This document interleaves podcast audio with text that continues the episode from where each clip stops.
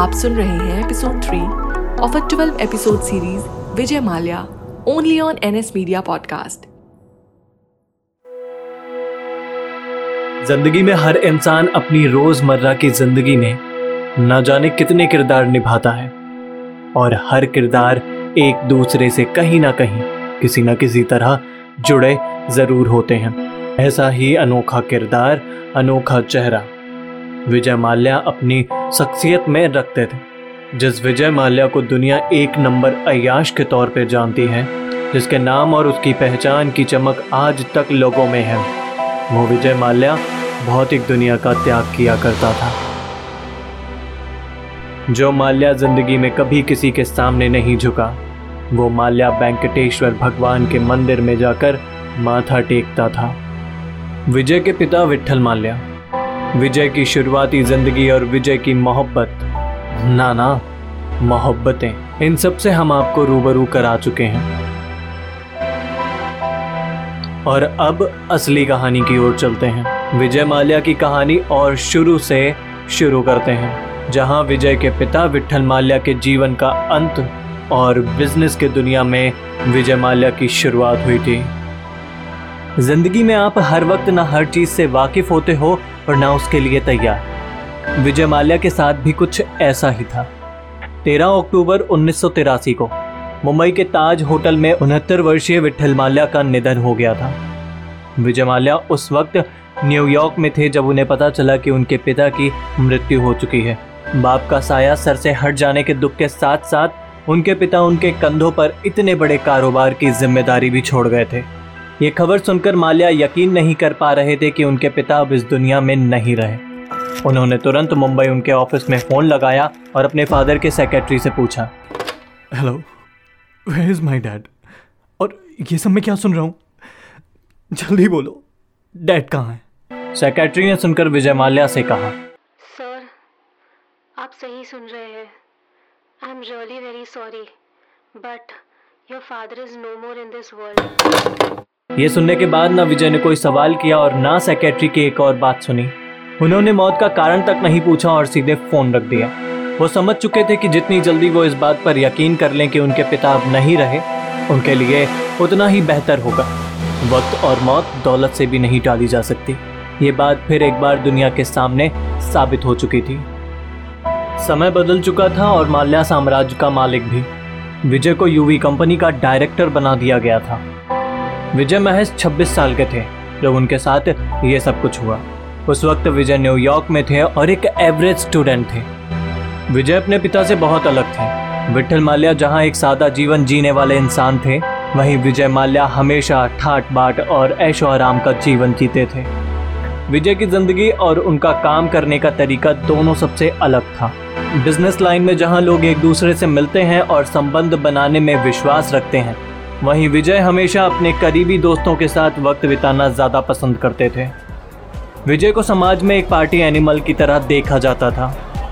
आलिशान पार्टियाँ, अमीर लोग, महँगी शराब और देश विदेशों से आया खाना, ये सब शामिल होता था विजय की पार्टियों में।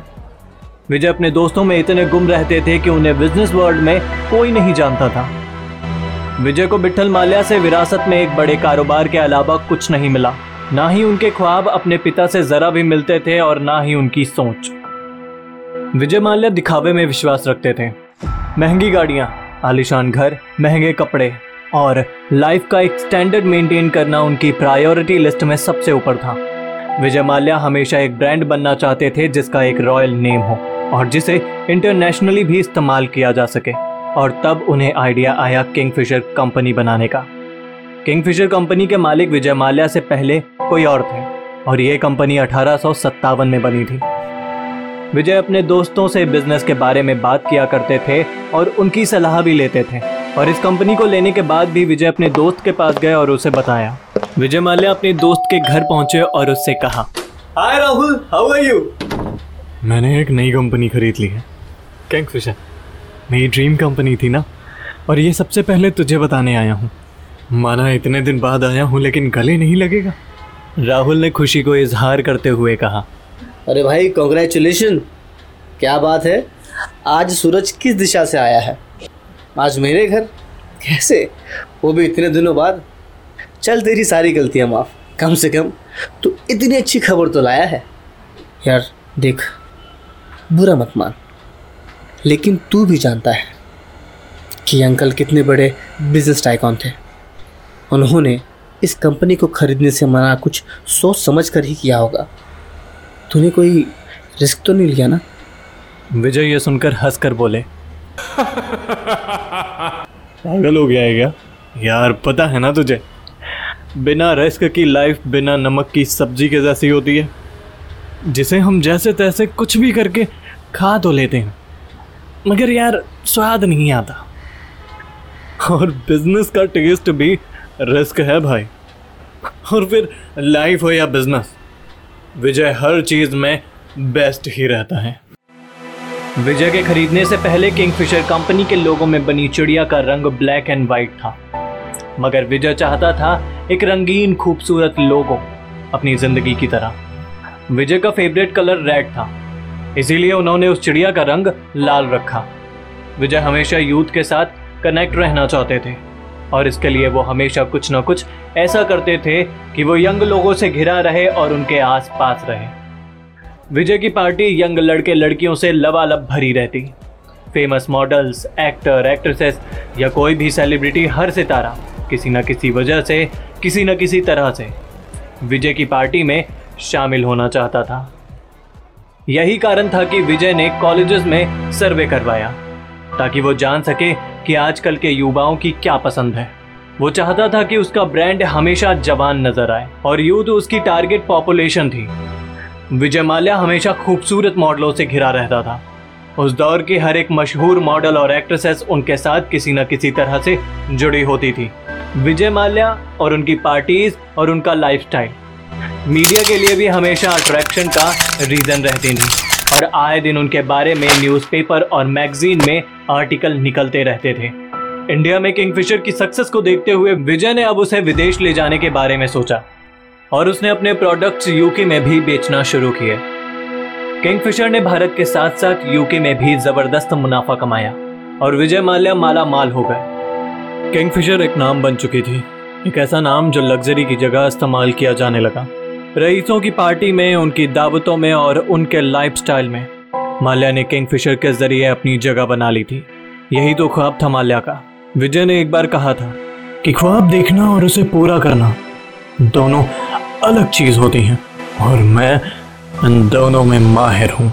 किंगफिशर मेरे हुक्म का इक्का है। मैं जब जब इसे फेंकूँगा, तब तब बाजी मेरे हाथ में होगी। यूके में भारी सफलता के बाद अब विजय माल्या ने रुख किया यूएस मार्केट का, और वहाँ भी विजय माल्या ने अपने प्रोडक्ट्स बेचने शुरू कर दिए।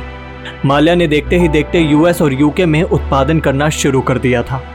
मगर कहते हैं ना कि शोहरत की सीढ़ियाँ डर साथ में लेकर आती हैं, और ऐसा ही डर विजय माल्या के मन में घर कर गया था। डर था मुकाबले का। Vijay, Shaw Wallace and company को सबसे बड़ा कॉम्पिटिटर मानने लगे थे। जब आप एक बड़ा नाम बन जाते हो तो लोगों की नज़रों से छुपना मुश्किल हो जाता है। भारत सरकार की नज़रों में अब विजय माल्या आ चुके थे। भारत सरकार को सिर्फ़ एक सुराग की खोज थी, विजय माल्या के इनकम टैक्स फ्रॉड का पर्दाफाश करने के लिए। मगर माल्या को पकड़ना इतना भी आसान नहीं था, और ये बात गवर्नमेंट ऑफिसर्स जानते थे। लेकिन कब तक, आखिर कब तक बच सकते थे विजय माल्या? और फिर एक दिन पुख्ता सबूत मिलते ही पुलिस ने विजय माल्या को कलकत्ता से गिरफ़्तार कर लिया, जहाँ उसे एक रात जेल में काटनी पड़ी, लेकिन अगले दिन वो बेल पर छूट गया।